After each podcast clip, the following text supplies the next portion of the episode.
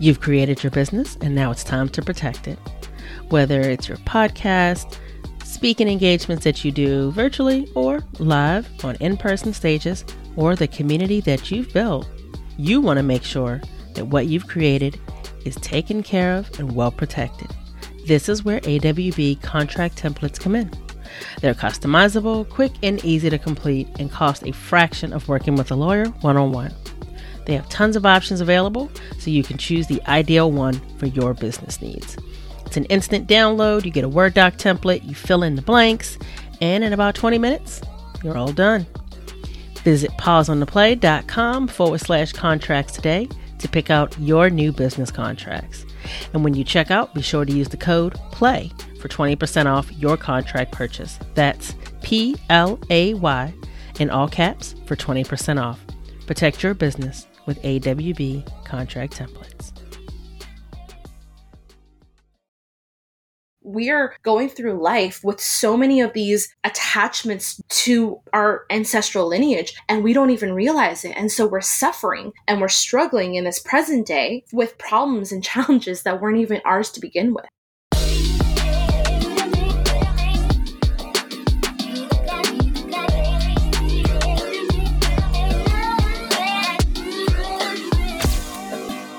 Hello, and welcome back to Pause on the Play. As always, it's amazing to see you here where you are challenged to reconsider your normal and consider realities you may be unfamiliar with in order to understand that they too are real. I am your host and conversation MC for the day, Erica Corday, here to get the dialogue going.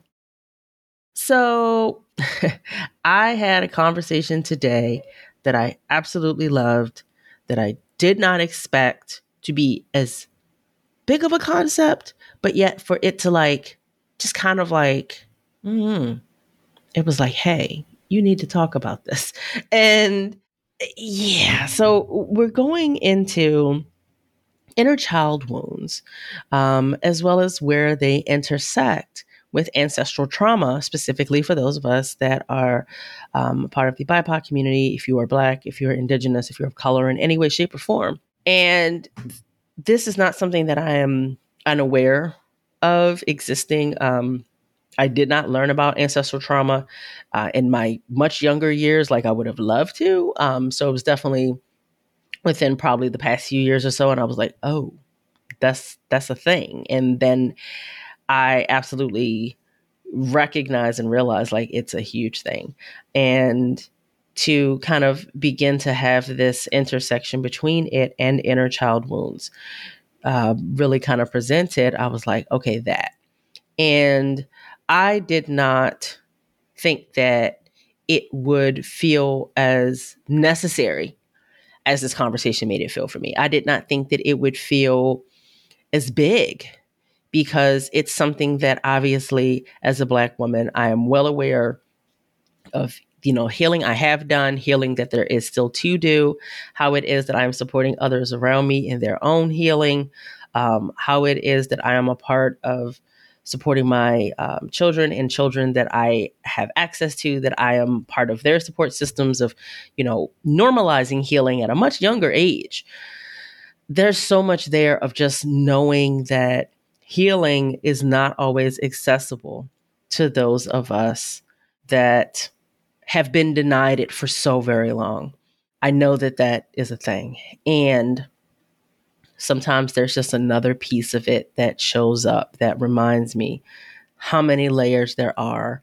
And it actually doesn't shut me down. It just makes me even more resolute to really be firm in my understanding that this is important work. It must be done. It is not easy work. And yet there's so much beauty on the other side to be received from it. And so I'm so excited to really invite you into this conversation that I had today with Evelyn. Evelyn, I am just so grateful for everything that she brought. I am so grateful for meeting her and for being able to continue this so that everyone that is listening or reading can work on their own journey as well. So let me tell you a little bit about her. Evelyn Huynh is an inner child life coach specializing in generational trauma healing. She is also a master practitioner and trainer of neuro-linguistic programming, life and success coaching, clinical hypnotherapy, emotional freedom techniques, tapping, and time techniques. She helps her clients break free from the fears and limiting beliefs that hold them back from the life, relationships, and careers they desire. Her mission is to help as many people as possible tap into their fullest potential by making healing fun. So, without further ado, let's get into it. We acknowledge that this podcast is recorded on the stolen land of the Susquehannock, Piscataway, Nantego people native to this area known as Maryland. Hello, Evelyn. Thank you so much for coming over and talking to me on the podcast today. Welcome, welcome. Thank you so much for having me on. I'm so excited to be here. Oh my goodness, it is totally my pleasure. So I actually want to just hop right on in here. So one of the things that I found really interesting as I was learning a little bit more about you and what you do was you used a phrase that I was unfamiliar with. And so I would like to learn more about it, but I think it's something that those that are either reading the article or listening to the episode may or may not be familiar with. So can you tell us what inner child wounds are? Let me preface this by saying that it doesn't matter who you are, how old you are, what gender, race, religion, ethnicity, every single one of us has an inner child. Every single one of us has inner child wounds. So essentially what this means is that your inner child is the part of your mind, which is connected to your subconscious, which stores all of your emotional experiences from childhood. And then it becomes the lens through which you view your current experiences. So we don't just have one inner child, we actually have many. We have the inner child when we were 2, the inner child when we were 7, the inner child when we were 12. And so they essentially become these parts of us, the wounded parts that are still contributing to the things that we do on a daily basis. So for example, a lot of us have experienced things like, abuse, whether that be emotional, mental, physical. A lot of us have experienced social rejection. We have perhaps, had parents who were really disapproving or withheld praise from us. So it's essentially all the things that we never healed from in childhood that are still affecting us as an adult. The interesting thing about that is that I think it could be possible for people to attempt to take this concept and almost give it a should or should not around it. And I was like, let me address if that's correct. Please tell me if you find that there's truth in this. I think that what can happen sometimes is we can give ourselves parameters around what trauma is or isn't, or how we're supposed to process it, what we are or are not supposed to feel things around. And I think the inner child wound should not be something that people quantify as, oh, no, mine wasn't that bad, so it's not a wound. So, for example, for one person, they might think, I was literally physically abandoned by my caregivers as a child and literally, went into like a foster care system. Or you might have someone that was like, I had this experience of this thing that didn't go well. And I just remembered no one held me. They told me to deal with it. They told me to suck it up. And that just really hit me. And so what may, feel like it was impactful for one may not be the same type of impact for another. And I think that only you can decide what your trauma is. It's not a big T or a little T. It's just your trauma. And it's really important to allow people to feel whatever it is and to not say, oh, well, mine isn't that bad. I can't allow myself to do that. I'm not strong enough and I should be dealing with it better. Does that make sense? Oh, 100%. And I actually do notice that a lot in the work that I do, especially with those of us in the BIPOC community, because our entire lives, we've been kind of just used to the same things. Like, for example, I'm first generation Asian Canadian. And so in my culture, physical abuse is just normal. You would get smacked across the face or you would get hit with a bamboo stick. And so for a lot of us, it just becomes this normalized thing. And for a large part of my childhood, it was me saying, oh, I don't really have childhood trauma because my parents are together. They provided for me. there was no suicide or murder or anything traumatic like that in the family. So then I ended up just almost downplaying the traumas that I did experience, which is actually what held me back from healing. So now that I do this work, I'm such a huge advocate for helping people validate their experiences. Like you mentioned, it doesn't matter big T or little t, trauma is trauma, and it varies in types and intensities. And that is the one thing I feel like we all kind of can agree upon, is that we all have wounds and we all have hurts. We do. And I think that, you know, whatever it is that you feel like is a thing that somehow impacted the way that you think or feel or process as an adult, you know, at some point we have to kind of navigate what that is. Mm-hmm. And we have to start by just acknowledging it. But if we can begin that process, then we can at least at that point begin to figure out what's next. As opposed to, oh, it wasn't that bad. Oh, it was better than XYZ. Or, oh, it wasn't that serious. Or, I can't feel bad about this because it wasn't as extreme as someone else's. I think there's a lot of comparisonitis and a lot of minimizing of it. And the minimizing is there not only to kind of, you know, people police themselves of like, oh, no, I have to be stronger than this. But also it's a way of avoiding the dealing with it. I also feel like it's, in a way, you know, a lot of us want to kind of almost protect our parents. Like if we do have a decently good relationship with them, I feel like when we admit that we have childhood trauma, there's a part of us that almost feels like it's a slap to our parents' face because they did provide so much for us. And so I always say, you know, it's not mutually exclusive. You can have a great childhood and also have childhood wounds, and one doesn't, you know, minimize the other. I'm so glad you said that, because I do think that's a thing. I think often it's like trauma means it all has to be terrible. It doesn't mean that there was just something that sat with you or impacted you somehow. It's almost like these things, there can't be a both and. Mm-hmm. And I do think that's a big thing. And I want to go back to what you mentioned, because I think the piece about trying to protect our parents is such a huge piece. And I think when we have a level of awareness of what our parents experienced, there is almost this protecting of the person that actually was like, this is the person that gave me this. This was the person that was involved in this situation. And I want to protect you at the same time, because you know what they went through.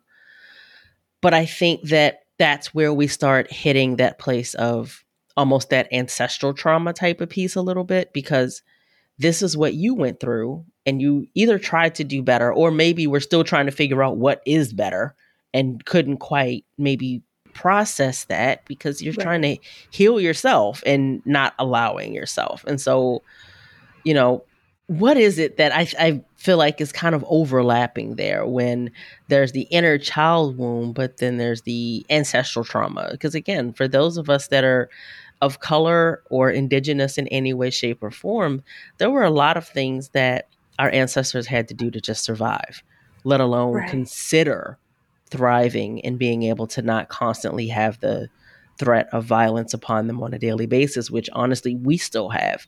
Mm-hmm. But how does that overlap? I feel like it's the deep emotions and the feelings of fear mixed in with deep feelings of guilt and shame, because there's that guilt that we feel like, oh, my parents did so much, you know, my family, my oldest aunt, my dad's oldest sister, she left Vietnam at, I think, 14 years old, got on a boat by herself, came to Canada, and then immigrated the rest of the family over, brought the rest of the family over. So there's like deep trauma on both my maternal and paternal side. And so that there's this guilt of like, you know, your life was not that bad compared to your ancestors. Like, what do you need to kind of heal from? And so, you know, the intersection, I think, between the inner child and the generational trauma is that the generational trauma is the root. And, you know, the more that I am creating content on inner child, the more that I'm seeing other people talk about it, I think a really big missing link to inner child healing is that a lot of people don't talk about and or are not qualified to talk about the generational trauma that is the root cause of inner child. And so when you were saying that, one of the things that I was wondering about is because Part of the inner child wounds is the fact that, again, if you had a great childhood, that still has nothing to do with the generational trauma that is passed down genetically through the bloodline, that, you know, everything could have been great, but that still doesn't mean that there's not something there that just provides this level of fear or anxiety that you can never quite understand why it's there, but it always is. Or this distrust of certain types of individuals that you don't have a reason to feel that way, but somehow someone in your lineage did, and maybe it got, whatever that thing is, you know. And there's this place of also trying to disengage and untangle what's physically mine in this life that I've experienced and what was simply passed on. So just kind of get a little bit more on the sciencey side, because I know that some people love the facts and data. I think this really helped me kind of understand this on a deeper level also for myself, is that only 2% of our total DNA is chromosomal, which is the color of your skin and the color of your eyes, you know, the hair that you have that's similar to your grandparents. The other 98% is non-coding, which is responsible for your personality traits, your behaviors, your emotions. And it's like wild to think about the fact that that's 98% of your DNA, which means that there's a large part of you in your programming, in your already in your mind, in your cells and in your DNA that are pre-programmed with emotions and belief systems and personality traits that aren't even yours. And so when, you know, I talk to people nowadays, you know, people are like, I'm understanding generational trauma a little bit more, but I don't know whose is what and what is what. The question that I always ask is, what are the challenges and blocks and struggles that you're currently experiencing? And then they'll label it all out. And you know what's wild is that I have never failed to help someone trace their challenges and their problems back. There's not been a single client that I've worked with where the challenges and problems that they've shared with me have been their own, which means that these things have been traced back, whether that be financial trauma, so mishandling money, you know, not feeling worthy of money, not being able to call in more abundance, impulsive spending, whether that be weight issues, you know, body dysmorphia, body image, eating habits, eating disorders, whether, you know, every single wheel of life, I have been able to see this been traced back. So for me, as just someone who's curious of the world, it makes me kind of see people very differently. Every single one of us, I've realized, is we're going through life with so many of these attachments to our ancestral lineage, and we don't even realize it. And so we're suffering and we're struggling in this present day with problems and challenges that weren't even ours to begin with. I think most people don't pause long enough to not only, first of all, most people don't pause long enough to even figure out what is really the thing. They're really just looking at the symptoms versus the disease. So it's like, I noticed that I don't like you using some of the examples that you gave, like, you know, I don't like how my money is, as opposed to being like, okay, well, let me maybe examine my spending, and then let me examine if there's any stories. Let me examine if these stories are mine. Like, that's a level of pulling apart and really tracing it down to the root that isn't often done.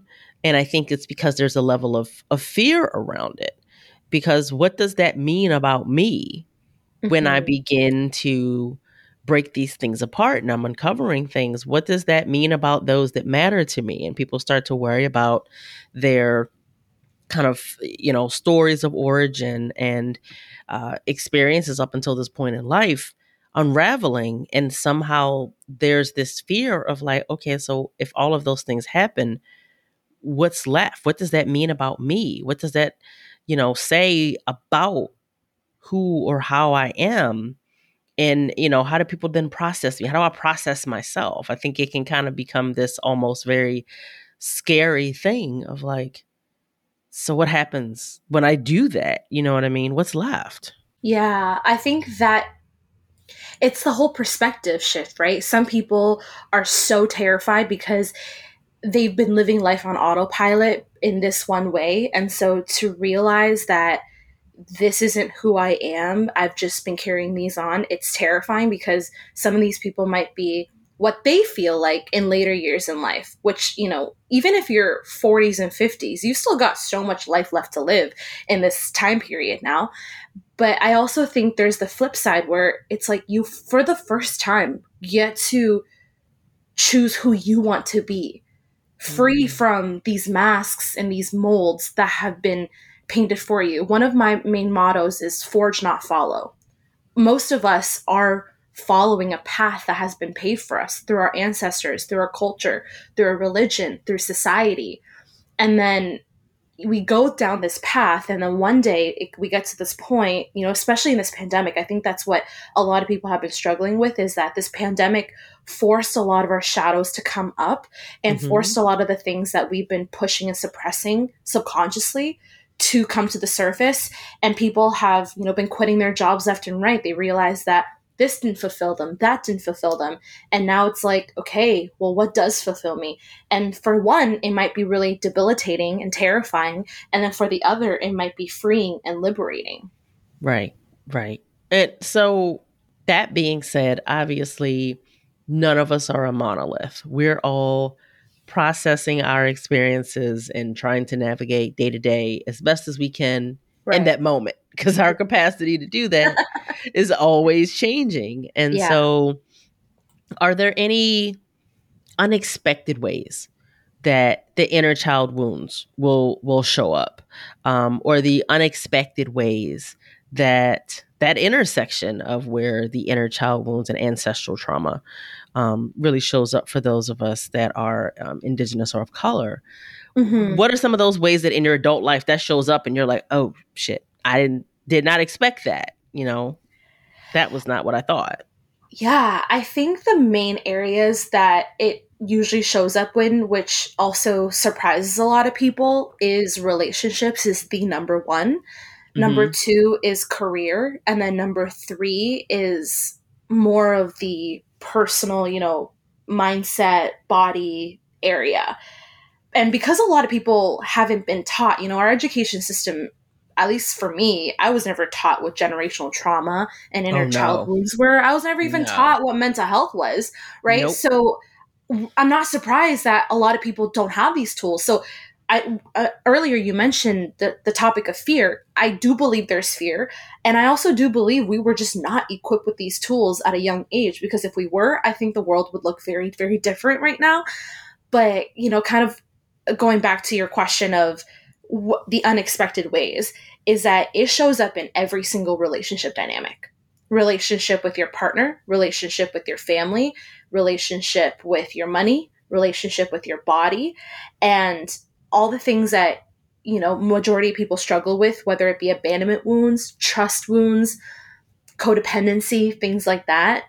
The root of that is often inner child and generational trauma. And a lot of people don't realize that that's actually what's being at play. A lot of people just think, I'm messed up, I'm broken, you know, I'm fear intimacy. It's like, no, honey, like you actually experienced all these things that led up to this point that you don't even realize.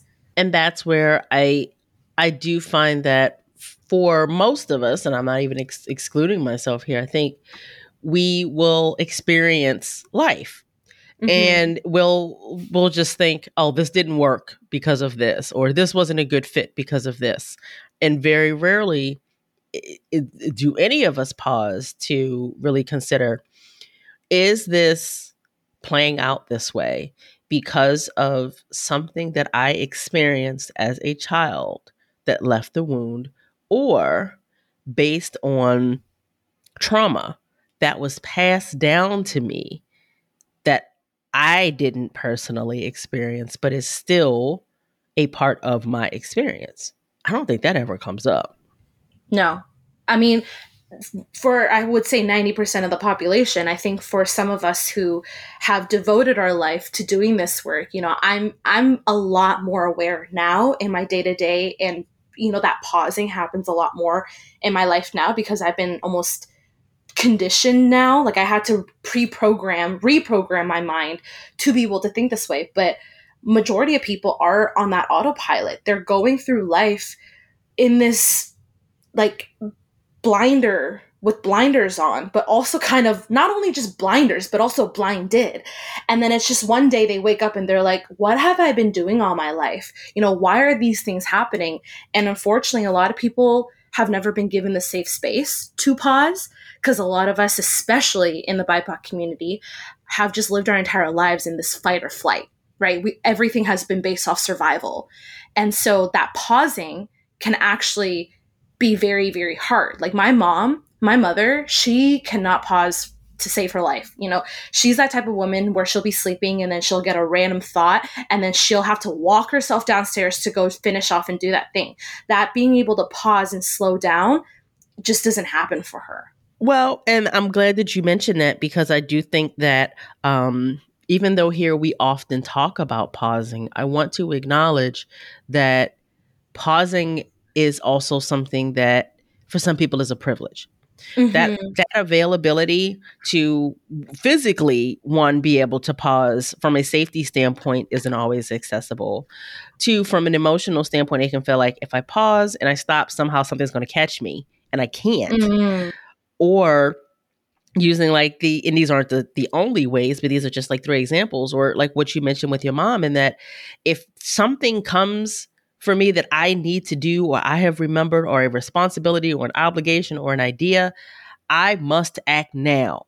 Because what does it say about me if I don't? Or the idea won't come back. If people worry about like their creative muse visiting, they're like, if I don't respond, it won't come back. Or I'm going to forget. And what happens if I forget? Am I going to get in trouble? Am I going to be behind? You know, culturally, you know, does this mean that I am not a doting mother? Does this mean that I am not a loving wife? Insert the stories here. And pausing isn't something that is like just pause. It's not always that easy. And I want to just acknowledge that I don't ever want anyone to think that pausing is something that if you cannot pause for any reason that mm-hmm. means that somehow something is wrong with you or it is your fault. It is mm-hmm. if you can and when you can. There are moments mm-hmm. that we can access certain things, but it is just trying to find that accessibility to do what we can when we can. Yeah, which I feel like a lot of us don't even have never learned what that space looks like. No, I can't think of anyone of color that has ever felt like I feel like words more like lazy come mm-hmm. up. It's never, you know, or selfish. Selfish is a huge one. It's a huge one. It's never that space of, you know, let me just think or let me contemplate or, oh, it's fine if I don't do that thing right now. That is touted as a character flaw.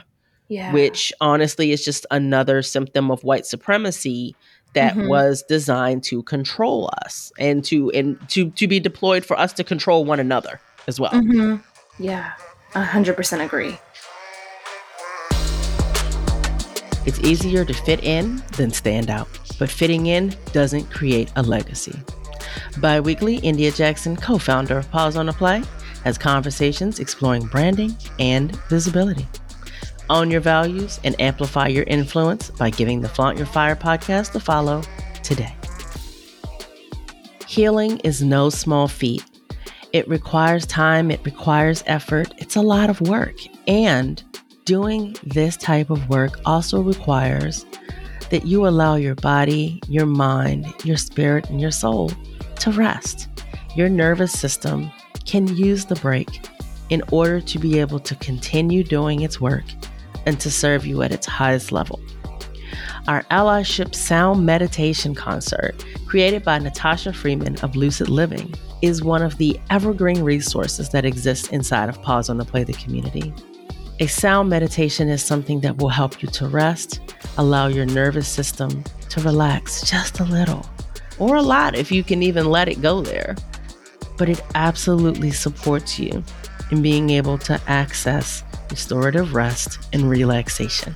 You can access this at any time by becoming a member of Pause on the Play, the community. And you can do that right now by visiting pauseontheplay.com /community. We're ready, waiting for you.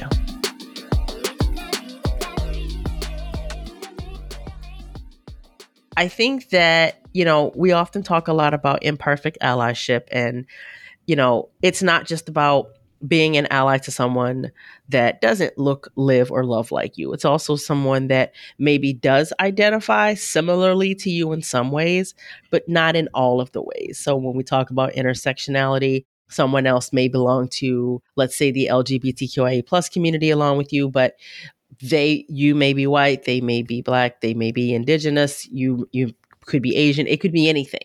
But it's understanding that there's some similarities, but you're also not identical.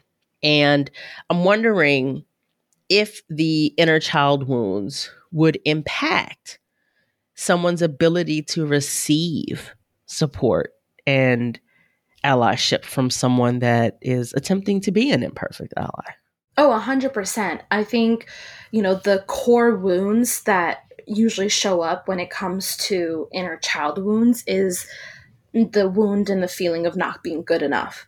And so when you kind of mix in that core fear and that core wound with also potential, let's say, trust issues, you know, that definitely can affect the way that you receive that, because you might not think that you are worthy of receiving that allyship, and or, you know, there's so many other factors at play, but I would say that was probably the big one.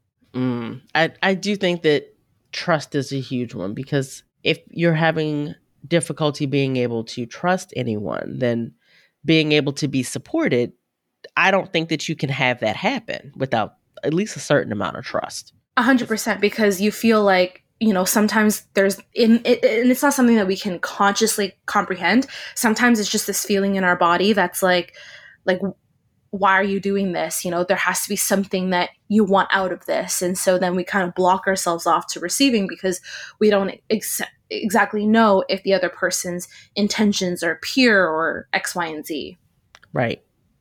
Well, and so when, even with you saying that, I think it's important to understand that, when we think about whether or not someone's intentions are pure, it's worthwhile to acknowledge that sometimes even our intentions are not always pure, because sometimes we just simply need something for ourselves. Yes. And if someone is supporting you because that's what you need, if we go by that purity standard, then yours aren't pure. And so I think it's worthwhile to even just think like, okay, when we consider like, are your intentions pure? You know, how legitimate of a kind of standard to compare this to is that, because we're all doing things from a certain sense of self. Yeah. Whether, you know, and obviously there are definitely pieces that are like full blown selfish or full blown self-serving, but we do things because, you know, it makes us feel good to support others, or it makes us feel good to be able to share the access that we have, or to amplify or give what you didn't have to someone else. And that doesn't all of a sudden mean that because it's, let's say, not 100% altruistic to this very puritanical standard, that it's not valid either. And I think that that's important so that we don't end up talking ourselves out of receiving something. Yes. Because we're like, oh, it's not good enough. Can't do that. Perfectionism is like, no, can't. Yeah. And like a little twist onto, you know, the question that you had asked me, I have also noticed, especially in the past 2 years, where inner child wounds has really shown up and prevented. I don't know if the right word is prevented, or have held people back from being allies. And I noticed this a lot in the white community, because when, you know, a lot of things happened in the last 2 years, you know, they feeling like they're being attacked or pressured to speak on certain things and not having the tools or the resources, I started noticing that a lot of them shut down, or they just like, you know, left, or, you know, stopped their businesses, or was just kind of dispersed from the scene. And after having conversations with some of these and actually working with some of these people, I started noticing that there were so many emotions and wounds and triggers of them not feeling good enough, because that's the one thing I realized, no matter what race, religion, and gender, culture that we that we are in is that we all, there's a deep part of us that doesn't feel like we're good enough. And when I was talking to these people, it just kind of made me look at things a little differently. And it was like their own inner child wounds was holding them back and almost in a way preventing them from being able to be an ally because they didn't even know how to. Does that make sense? Yes. And that's the thing. I think that when we go down that rabbit hole of the giving and receiving of allyship, that's why, at least for us, it's been so important to put the imperfection there, because it has always felt like if you're not doing this right, if you're not doing this ideally and perfectly, don't do it. You can't do it. You don't have the permission to do it. You're doing it wrong, which will automatically shut people down and they'll do nothing. But there is absolutely nowhere in our lives that we do anything perfectly. Nothing. Yeah. And so to put it in such a pivotal area where support and resources and rerouting of energies and opportunities and access must happen, to acknowledge, oh, if you're not going to do this right, don't do it at all. It's like, huh? Yeah. Why? No, that doesn't help. On top of the fact that if we think about it from the perspective of, let's say, sports or cooking, pretty much any type of skill, you're not perfect the first time you do it. You're not. And if you don't continue to do it, you won't get better at it. And so if you allow that imperfection or opportunity for growth, which is what it really is, to be the reason that you no longer continue, then nothing changes. And if that isn't white supremacy, I don't know what is. That is so true. Just mic drop. Like, stop it. So I, of course, when we get closer toward the end of the episode, I love being able to hear from you. What is it that is the one action that you would have the listeners or the article readers take after the episode, based on this conversation, something that they've learned, something that's kind of just been like, ooh, that, you know, if they were to take one action in order to create change, what would you suggest for them? The one that keeps popping up, because I was kind of dabbling between a few, but the one that keeps popping up and the word that keeps popping up is family history. I think that's very specific to the work that I do, because the majority of the people that I come across and work with, you know, we don't really take that extra second to take a look at our family history. A lot of us, you know a little bit, but we haven't really asked questions about it. We haven't allowed ourselves to kind of spend some time with it. And our family history, you know, is a large part of our life. And so a lot of us try to go through life achieving our goals and we try to move forward. And then we wonder why we keep being held back. I'm almost like a rubber band that's holding us back. And a large part of that and the answers and the key is in our family history. So the one action that I would encourage everyone to take is, you know, see if you can carve out just a little bit of time in your day, whenever, you know, that works for you, and just spend a little bit of time with your family history, whether that be just in a meditation, whether that be talking out loud with someone, whether that be writing this down in a notebook or journal. I want you to just take a look at your maternal and your paternal lineage. Just start asking questions about, you know, what did my parents go through? What did my grandparents go through? And then if you want to take this one step further, start thinking about the things that you are currently experiencing challenges in your life right now, and see if you can make those connections.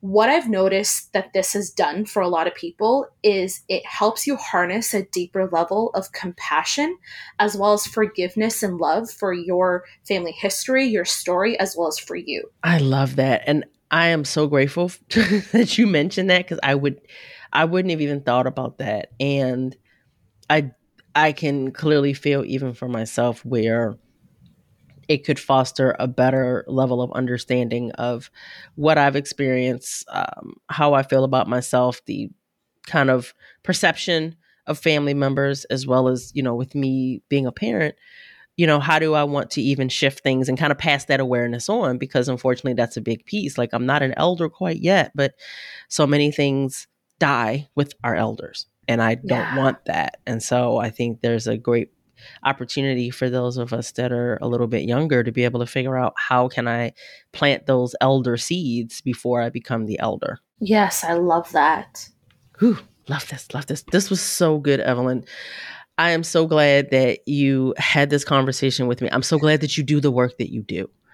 So before we go, I know that everyone is going to be curious as well to continue to learn more about what inner child wounds are, how it is that for those of us that are BIPOC, how it is that it intersects with ancestral trauma for us, just everything that it is that you do to support people and you as a human.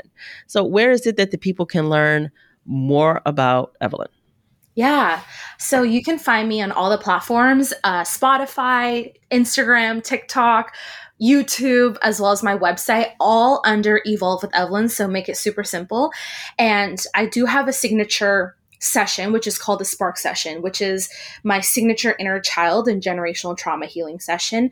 I do have 100% client success rate, and that's something that I'm very, very proud of. And so this is a session where, you know, I help deep dive with you and kind of clear away the main energetic blocks from ancestrally, as well as in your inner child, your childhood wounds. And what I would love to offer your listeners is, if you mention that you come from this podcast, I am more than happy to give a $222 discount to everyone who's here listening. Oh, thank you. Yeah. That is so kind of you. Okay. And we will also make sure that we make note of that inside of the article, so that once people go on over and check you out, which I know they will, that they will be able to look into your signature service, let you know that they heard you here on the podcast with me, and they can receive that benefit to have them go ahead and book with you to receive their own step and movement forward in their own journey with their inner child wounds, their ancestral trauma, and how we can all figure out how to heal just a little bit more. Yes. I'll send you over the link specifically, and then the promo code that you guys will be using will be PAUSE. Awesome. Perfect. Thank you again so much, Evelyn, for everything, for being here, your time, your energy, your expertise, your heart. Thank you so much. Thank you so much for having me, Erica. This is such a great conversation. And again, like that moment that Evelyn mentioned of let's go in and do some work on really just getting in touch with our history, our lineage. I think it's so important. And I think being able to have that moment to do that is such a pivotal piece of our healing. And I'm so glad that it's on my radar. And I'm so glad that now, knowing Evelyn and having brought her here to the show so that you know her as well, it is hopefully something that, whether it's now or later, when you come back and listen to this episode and you feel like you are able to do it, if you can in this moment, that you know that healing is accessible for you and it is your birthright. So for every single time that we show up here having real conversations and normalizing the challenging things so that we can make them a part of our everyday exchanges, I thank you. Together, this is how we remove stigma and create real change and connection, crossing lines and creating boundaries together to support, not separate. Together, let's continue to get more people dropping the veil by challenging their thoughts, feelings, actions, and state of being. So, till the next time, keep the dialogue going. Bye.